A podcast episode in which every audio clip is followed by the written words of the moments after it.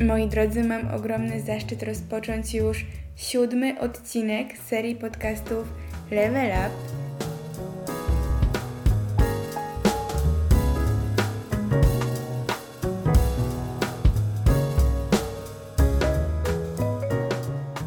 I ten odcinek jest o takiej tematyce, zaraz się dowiecie jakiej, dlatego że często bardziej zdajemy sobie sprawę z tego, co się dzieje w naszym ciele. Bardziej rozumiemy to, jak reaguje nasz organizm, niż to, co się dzieje w sferze psychicznej, a jest ona równie ważna, a często ignorowana, i dlatego dzisiaj porozmawiamy o emocjach. Każdy z nas przynajmniej z grubsza wie, jak się zachować, kiedy boli go brzuch, kiedy ma gorączkę. Wiadomo, że trzeba pójść do lekarza, a kiedy są mniejsze objawy, to wtedy można samemu zaradzić. Każdy zna najlepiej swój organizm, więc będzie dostosowywał te sposoby do siebie. Ale właśnie w kwestii tego, co i jak przeżywamy, czasem nawet nie rozumiejąc sami siebie, nie rozumiemy naszych myśli, nie zgadzamy się z nimi, czasem chcemy je odsunąć, nie myśleć już, tak, a myśli wracają, my uciekamy, a one są takie natrętne. Myślę, że większość z nas zna to uczucie. Przynajmniej kiedyś w życiu go doświadczyło. Albo teraz mi się jeszcze przypomniało, jak rodzice czasem mówią do dziecka: nie bądź smutny, nie bądź zły. No ale zastanówmy się, czy ktoś jest w stanie nie być smutny albo nie być zły na zawołanie? Czy w ogóle takie coś da radę osiągnąć? Bo może te zdania w samym sednie są zupełnie błędne. To tak samo jak wracając do gorączki i bólu brzucha, o których już powiedziałam, komuś bym powiedziała, no nie miej gorączki. Proszę tutaj 36,6 albo żeby cię brzuch nie bolał. A podstawową jednostką psychiki naszej jest e, po angielsku felt sense. To będzie taki odczuty, odczuwalny sens, odczuwalna treść, znaczenie tego, co przeżywamy. Jesteśmy sprawni psychicznie, kiedy to, co się dzieje wokół nas, będzie powodowało w nas oddźwięk emocjonalny. Ludzie dojrzali psychicznie potrafią o czymś jednocześnie i myśleć, i przeżywać to, bo musi być i myślenie, i przeżywanie. Jeśli o czymś myślimy, to o tym wiemy, a kiedy coś czujemy, to często sobie tego nie uświadamiamy, mimo tego, że to, co czujemy, jest ciągle odczuwanie jest w nas ciągle, bo my ciągle reagujemy na to, co się dzieje wokół nas. No dobrze, już zrobiłam taki wstęp, ale nie wyjaśniłam dokładnie, czym są emocje, żebyśmy wiedzieli, o czym konkretnie mówimy, ponieważ wiele razy jest tak, że jakby rozumiemy teoretycznie, ale każdy rozumie troszeczkę inaczej, więc emocje to jest reakcja organizmu na to, czego doświadczamy, co się dzieje wokół nas. One są spontaniczne i zupełnie niezależne od naszej świadomości i wolności zmieniają się dynamicznie i pełnią takie funkcje motywacyjne. Mobilizują nas do jakiegoś określonego działania. I tutaj zaznaczę, że emocja to nie jest do końca to samo co, co uczucie, ponieważ uczucia bardziej dotyczą wyższych wartości, są związane stricte z człowiekiem.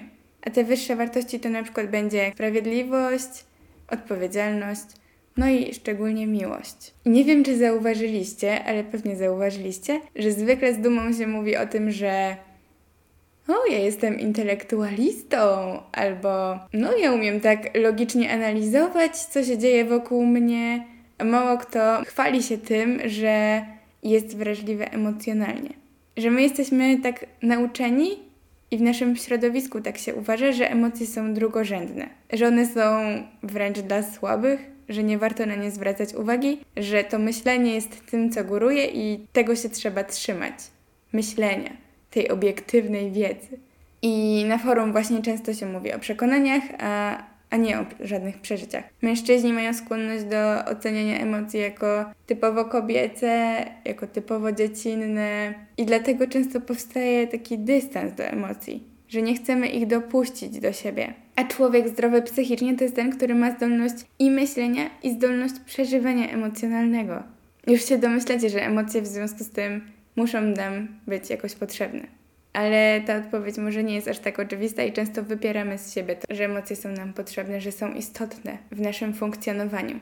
Dlatego może zobrazujemy to sobie na takim przykładzie, bycie doinformowanym i poinformowanym jest zdecydowanie lepsze niż bycie ignorantem. I to jest logiczne i tutaj się wszyscy zgodzą. Prawda? Wiadomo, że kiedy ma się jakąś wiedzę, to jest mniejsza szansa na popełnienie błędów, czyli będzie nas mniej to kosztowało. Każdy próba i każdy błąd będzie miał określoną cenę, a nie chcemy jej płacić, kiedy jest to niepotrzebne.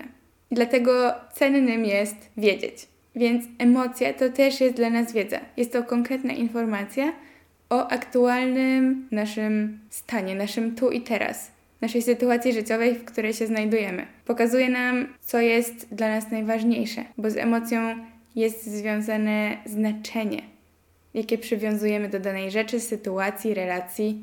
One mm, mogą nas konfrontować też z przeszłością, z tym, co już było, ale też z przyszłością, czyli z tym, co się spodziewamy.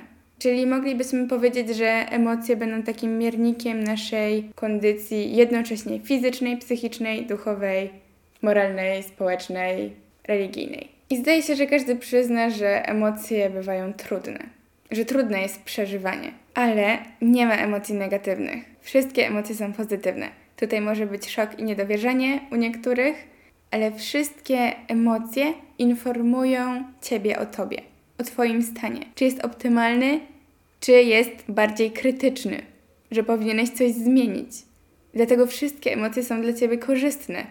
I tak naprawdę moglibyśmy stwierdzić nawet, że te emocje, no właśnie, nie negatywne, tylko bardziej bym tutaj polecała podział na radosne i bolesne, czyli nawet te emocje bardzo bolesne, one będą chyba najpozytywniejsze nawet, ponieważ one są dla ciebie wielką informacją o tym, że powinieneś coś zmodyfikować w swoim życiu, coś poprawić w otoczeniu, w relacji, żeby wrócić do tego optymalnego stanu.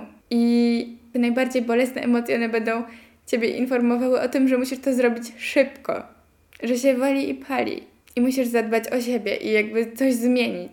No właśnie, i mówimy o takich tutaj bolesnych emocjach, ale też są takie emocje związane właśnie z gniewem, z nienawiścią. I często one są kojarzone jako grzech. Ale no właśnie, emocje nie są grzechem. Chcę tutaj jakiś taki mit obalić, w którym też kiedyś sama żyłam, bo też myślałam, że no jeżeli się na kogoś zdenerwuje, to to jest grzech. A wcale tak nie jest bo nie jesteśmy w stanie emocji kontrolować, tak jak już wcześniej powiedziałam. Emocje są nieświadome i niezależne od naszej woli. Dlatego też zauważcie, że w spowiedzi powszechnej nawet mówimy, że zgrzeszyłem myślą, mową, uczynkiem i zaniedbaniem, w domyśle zaniedbaniem dobra, ale tam nie ma nic o emocjach. Nawet Jezus przeżywał emocje. Nie wiem, czy kojarzycie taki moment, to jest w Mateusza 21, gdzie Jezus wszedł do świątyni i powywracał stoły i wypędził kupców, wypędził, wyrzucił ich z tej świątyni. I tam mówił, że mój dom ma być domem modlitwy, a wy czynicie go jaskinią zbójców. I Jezus przeżywał irytację, zdenerwowanie, takie wzburzenie, że w ogóle jak tak można. A wiele razy Jezus się kojarzy tak a ciu, ciu, ciu, tutaj Jezus, tutaj pogłaszczy, tutaj Bóg Cię kocha i tak dalej. A Jezus doświadczał takich emocji, jak ludzie normalnie doświadczają. Więc naprawdę nie bójmy się przeżywać. Bóg też przeżywał emocje. I chciałabym jeszcze powiedzieć, że w podobnych okolicznościach różni ludzie różnie reagują, różnie przeżywają, ale to nie zewnętrzne wydarzenia decydują o tym, jak my to przeżywamy, ale charakter, jaki w sobie rozwijam, stopień mojego duchowego rozwoju, moralnego, społecznego, to my mamy odpowiedzialność psychiczną za to, co przeżywamy. To oznacza, że my wiemy, że inni ludzie nie są odpowiedzialni za to, co my przeżywamy. Nawet jeżeli to jest w kontakcie z nimi, jakieś przeżycie się generuje, a nie w związku z żadnym ich zachowaniem w stosunku do nas. Bo często mówimy, że ktoś nas do takiego stanu doprowadził. No nie, to jest jakby nasze przeżycie. Ten człowiek jest odpowiedzialny tylko za swoje zachowanie, a nie za nasze przeżycie. My jesteśmy odpowiedzialni za nasze emocje. Mój sposób reagowania to jest moja cecha. Ktoś jest odpowiedzialny jedynie za swoje postępowanie wobec mnie. Dlatego nie możemy mówić, zdenerwowałeś mnie, bo to będzie błędne. Inni ludzie nie mają władzy nad tym, co my przeżywamy, jak my to przeżywamy.